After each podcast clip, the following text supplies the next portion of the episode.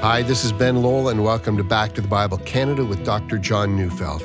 Well, today we continue our series, The Church. So let's turn in our Bibles to 2 Timothy chapter 4, verses 1 and 2, as Dr. Neufeld brings us a message titled, The Grace of Preaching.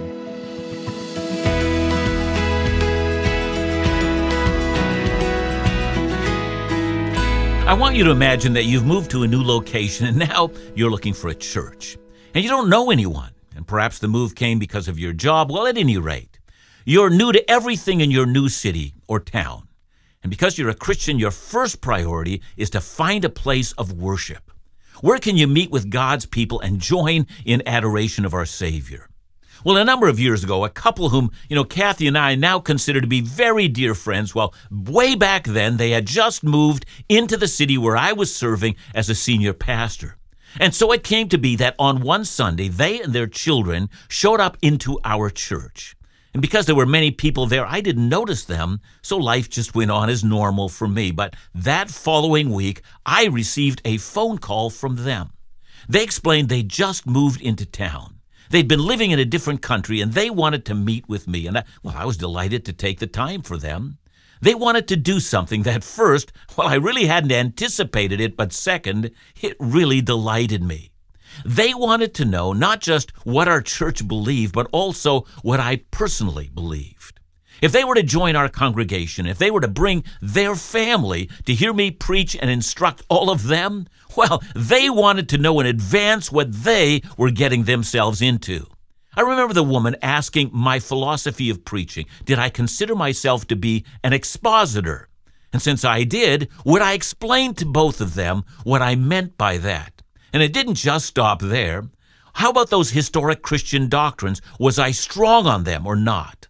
Would I emphasize them or would I ignore them or would I contradict them? And furthermore, what did I think was the goal of the Christian life? Well, clearly I was being interviewed. And I'm happy to say, after we were done, they did join our fellowship, and as I've indicated, they and our family became friends. It was a deep, lasting friendship, but I'll never forget how we first met. They weren't going to take any guff. So let us know up front who are you, what's your church all about, and what should we expect? I've thought about that rather unique interview. I've wondered why I haven't had more of those kind. I mean, think about it. I mean, what if in the medical world there were a number of different kinds of doctors out there? Uh, there were those who, as we think of them today, are men and women of science who, you know, use the best scientific data to provide the best possible health care and that would include the tests that they provide for our yearly physical. But let's say there are also witch doctors out there. And let's also say that there are some who simply believe that illness is just a state of mind. I mean, what if they were also out there? I mean, what if all of those kind of people were hanging out a shingle that said doctor? See, I'm not trying to make light of this, but think about it in terms of how you look for a church. Many don't know the questions that they should ask. But I use this illustration to help us understand what we should look for in a local church. What makes a local church good or effective? Now, I do know there are some who evaluate a local church on the basis of externals. Some say, I like a large church. Others, I like a small church. Others, I like a church that has great music, kind of like the music that I like to listen to. And still others, I like a pastor who speaks to me personally. Now, what they mean by that can vary. You know, it might mean that he speaks to my emotional needs or my intellectual needs or even says the kind of things that I'm concerned about. And I say all of these things are external things. So let me suggest we begin at a very different place. Instead of asking what we're looking for in a church, let's start by asking what I need and what you need in your life. Why do you exist? So let me answer that. You were created to know God and to enjoy Him forever. And we find that in the very first chapters of our Bible, Genesis 1:27. So God created man in his own image, in the image of God he created him, male and female he created them. And so created in God's image, we were created for relationship with our creator. Genesis 3, verse 8. And they heard the sound of the Lord God walking in the garden in the cool of the day. Can you imagine that? Every single day. The man and the woman, Adam and Eve, walked with God, communicated with God, shared intimacy with God, understood their purpose in God, and longed to know God more and to know each other more. The world was as it should be peace within and peace without, fullness of joy, intimacy with their Creator. This was why they were created. But of course, we're also created to rule the works of God's hands. But all that world, as we know, was lost. Romans 3:23 tells us we've sinned and fallen short of the glory of God. And out of our estrangement with our Creator has come death and wreckage and lack of purpose and lack of joy and lack of knowing God. The gospel is that God has sent us a Savior, Jesus, to die on the cross for our sins and to reconcile us to the Father. And we also know that this reconciliation to God is called grace. Grace means receiving something that we haven't deserved. Now, the entire life that we enjoy in Christ, all of it, comes to us of grace. We don't deserve the kindness of God. We don't deserve His mercy. We don't deserve the hope of eternal life or reconciliation with the Father. We get all of it by grace. Let's go one step further. There are, according to God's designs, means of grace. Grudem says that a means of grace is any activity within the fellowship of the church that God uses to give more grace to Christians. Do some of us actually get more grace? Well, yeah, we do. Have you noticed the person who has an overwhelming experience of constant joy? Yeah, joy is one of the fruit of the Holy Spirit. How about that person who has a great sense of purpose, both of his purpose as well as of life as a whole? Or the person who is completely free of all the guilt of past sins, knowing that his or her forgiveness is complete? Or the person whose prayer life is so rich and so full that they exude the joy of a satisfying relationship with God. It's called more grace. Now, this brings me to the means of grace that God provides through the church. There is some grace that God has designed should only come to our lives through the local church. So let's talk about those means of grace. 1 Corinthians 1:21 For since in the wisdom of God the world did not know God through wisdom, it pleased God through the folly of what we preach to save those who believe. Do you see that? Preaching is the means that God has chosen to save those who would believe. But not just to save, but it's also the means that God has chosen to sustain our faith. Listen to 1 Corinthians 15 1 to 2. Now I would remind you, brothers, of the gospel I preach to you which you received, in which you stand, in which you are being saved, if you hold fast to the word I preached to you, unless you believed in vain. Now just a little help in understanding this verse. Did you notice that in 1 Corinthians 1:21, Paul spoke of preaching to save those who believed? That verse speaks of our salvation as a punctiliar event. We're reminded of John Newton's word in his famous hymn, Amazing Grace. There, Newton speaks of the hour he first believed.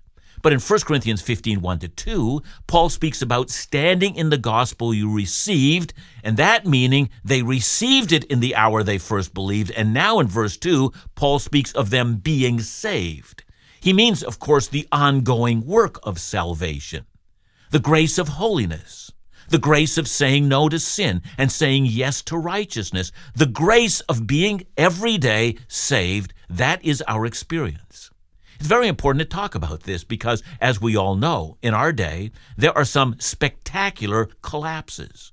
Christian leaders that were once on the main stage with every eye fastened on them, men who could speak exceedingly well, they could defend the faith well, they could give a vision for the future direction of the church, and multitudes listened to them. And then we find all along they were carrying on in a secret hidden sin. But God was determined to out them so that nothing unholy should cloud his presence. See, if you die in that kind of sin and you've not repented of it, you've not turned from it, I would say it's evidence that you were never in Christ in the first place. We ought to look at these dramatic collapses of our leaders, and we should personally fear. We should fear for our own salvation, for if God didn't spare them, well, He won't spare us either. And so, what can be done? Well, God provides enough grace for us to continue believing and growing in holiness. He does. Indeed, as we read 1 Corinthians 15 1 2, Paul tells us that we are being saved if we hold fast to the word that he preached. Now, that would mean that Paul was convinced that the preached Word of God was not only able to save in the first place, but it's also the means of grace that God uses to keep His people walking in the pathway that He set out for them.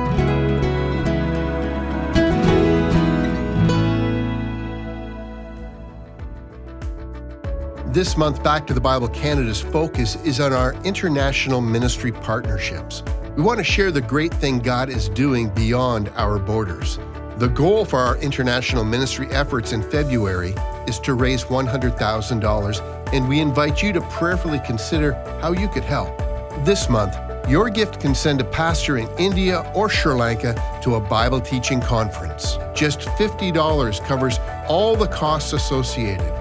Or you could choose to participate in our $25,000 international match campaign. Every dollar you give will be matched up to $25,000. And all of this goes to support international partnership efforts supplying Bible teaching resources, Bible audio programming, and Bible teaching conferences. Your generosity makes it all possible. For more information or to give, call us at 1 800 663 2425 or visit backtothebible.ca.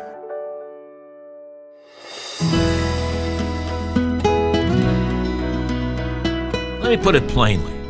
It's Sunday, and you're settling down in your seat, and your pastor opens the scripture and he begins to explain it. And he gives application to your life. That's the means of grace that God has given to the church to maintain and grow the spiritual life of his people. Preaching is a means of grace. Many of us don't understand that preaching is central to the Christian life, and because of that, we don't understand that it's the means of grace that God has given to each local church. It pleased the Lord, said Paul, through the folly of preaching or the foolishness of preaching to save those who would believe. And when Paul says that, he's speaking about preaching in contrast to the Jewish hunger for miracles or to the Greek hunger for philosophical wisdom. In contrast to that, preaching seems so weak and less than up to the task. But, as a matter of fact, preaching is God's chosen means of both saving the lost and preserving the elect. Step back for a moment and consider the importance of preaching to our faith. The gospel writers tell us that Jesus entered onto the public stage and here's what he did according to Matthew 4:17. From that time, Jesus began to preach, saying, Repent, for the kingdom of heaven is at hand. That is, Jesus began his ministry first and foremost as a preacher. Listen to how Mark describes the ministry of Jesus. Mark 138. And he said to them, Let us go on to the next towns, that I may preach there also, for that is why I came. That is, according to Jesus' own testimony, he had come to this earth to preach. Now, here's something to muse upon. Why is it? When thinking about what Jesus did, so many people speak of him as, well, a healer, a man of compassion on the poor, a great prophet, a man who cast out demons. And of course, he was all of those things. But why is Jesus never portrayed as a preacher? The greatest preacher that ever walked the earth. That is who he was. Jesus the preacher. For Jesus, it was his preaching that gave rise to everything else in his ministry. And following the preaching of Jesus, we have the preaching of the apostles, the men whom Jesus trained. The church on the day of Pentecost began when the preaching of Peter brought 3,000 people into the church. The church of Jesus was literally built on preaching. So, how important was preaching? Well, the answer is found in Acts chapter 6. A crisis had developed in the early church. We'll call it an administrative snafu, or call it the result of prejudice. But whatever the reason, some poor and needy widows were being overlooked in the daily distribution of food. Acts 6, verse 2 And the twelve summoned the full number of the disciples and said, It is not right that we should give up the preaching of the Word of God to serve tables. Now, of course, others with the right giftedness, the right spiritual qualifications were found to take care of the feeding of the poor, but I hope you can see the point. What a tragedy it would be if the means of grace that God had provided to the church, that is, the preaching of the word, had become neglected because of other duties. Wise churches who understand this concept will ensure that whoever preaches the word should not be distracted by administrative matters, but rather is given the freedom to study well. 2 Timothy 2:15 Do your best to present yourself to God as one approved, a worker who has no need to be ashamed, rightly handling the word of truth. Now the fact that Paul ends that line with the words rightly handling the word of truth leads me to ask the question of the content of preaching, which also leads me to ask the question not just what the preacher believes, but also what the church in which he preaches also believes. Let me put it another way if preaching is one means of grace that God has given to ensure that we continue to walk in the faith, that we don't stray, but are driven to an onward and ever deepening relationship with God through Christ our Savior, are we then saying that any old preaching will do? Just put yourself under anyone who preaches. Is that good enough? And you already know the answer to that question. Preaching any old thing is not the means of grace that God has chosen. And so when we say that preaching is an important means of grace, we need to ask what kind of preaching? And that, if you will remember, is what that couple wanted to know when they came to my office. Indeed, let me give you another example. Years ago, while pastoring a church, I was given the privilege of serving a role in the conversion of a man who would, in my estimation, become a model of what, in my eyes, a faithful Christian looked like. And it was some years after I was long gone from that church that I found that he had left that church, and I wanted to know why. And he said, Because the church made a decision to bring in a key preacher who preached the gospel of personal improvement. And I asked him, What do you mean by that? And he said, I've heard sermon after sermon on self help, improving your self esteem, having your needs met, and becoming the best you you can be. He even had one sermon on discovering the giant within, the person you were always meant to be. And then he said something I've never forgotten. He said, Unless I am under the regular exposition of Scripture, I think I'm going to fall from the faith. I don't trust myself, he said. I need the Word to correct me and rebuke me and encourage me and cause me to believe every week, and without it, I'm going to fall. So let's get back to preaching as a means of grace. What are we to have preached? Listen to Paul's admonition to Timothy, and it's found in 2 Timothy 4 1 2. I charge you in the presence of God and of Christ Jesus, who is judge of the living and the dead, and by his appearing and his kingdom, preach the word. Be ready in season and out of season, reprove, rebuke, and exhort with complete patience and teaching. Notice from this passage the content of what is preached. Preach the word, says Paul. Declare the content of Scripture. Repeat the content of Scripture so that your hearers both understand what is being said and also know what, out of that given text of Scripture, to do or to believe that which God has said. Let them, from the content of Scripture, know what God has for their lives. And that's what the preaching of the Word is intended to do. Notice also that Paul makes it clear that there are going to be times in which some will have no time for this kind of thing. They'll say it's out of season. Regardless, the faithful preacher continues to preach the word. Notice also how Pastor Timothy is to preach. To reprove and to rebuke is to correct people, also to condemn ways that are unpleasing to the Lord preaching must arrest our patterns of disobedience and our unwillingness to listen to the Lord. It's got to call for genuine repentance and renewal. It's God's chosen means to cause us to grow. Notice also that Pastor Timothy is to preach the word in such a way as to exhort. That means to urge on or to insist on a pattern of faithfulness. And now, of course, the word is encouraging, it causes us to have hope, it brings us to a place of genuine joy. But by giving those negative examples, Paul is pointing out what my friend pointed out to me. He didn't trust his own heart or his own affections. In just a little while, unless he was constantly warned, he would begin to love worthless things and fail to love worthy things. You know, Charles Hodge was a Princeton theologian from the mid 1800s. He battled a tireless battle to defend the Christian faith. Listen to what this theological giant said about preaching. He said true Christianity has flourished just in proportion to the degree in which the Bible is known and its truths are diffused among the people.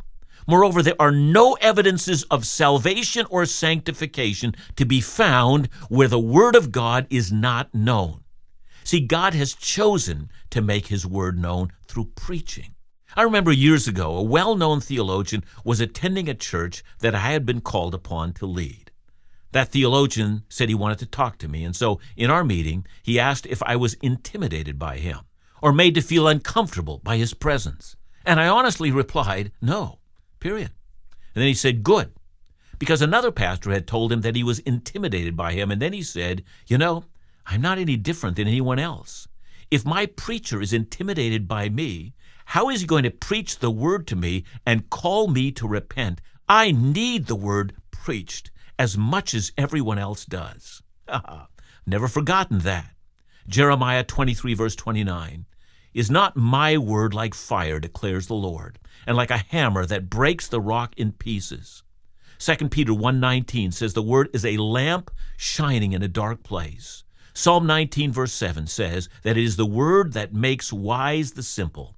And Isaiah 55, verse 11 says that it is the Word that accomplishes the very thing that God has purposed it to do.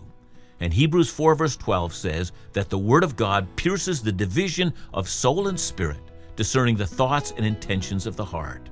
Preaching the Word. It is designed by God as a means of grace given so that you might grow in Christ.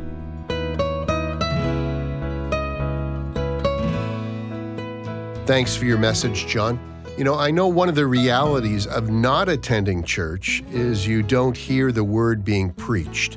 But we have the Bible for ourselves, so is the preached word really that significant to our journey of faith? Well, I'm going to say if you don't hear the word being preached, you're probably going to read your Bible a lot less. And even if you are continuing to read it, it's very tempting always to skew its meaning in such a way that fits our individual needs and never sees anything beyond our own individual, you know, perspective and needs. So I'm, going to say this preaching is a gift of God. It's told to us that we are to be under the preaching of the word, and it is a safeguard for us, both in terms of correction and in terms of encouragement at the same time. Thanks so much, John. And remember to join us again tomorrow as we continue our series of the church right here on Back to the Bible Canada. Bible teaching you can trust.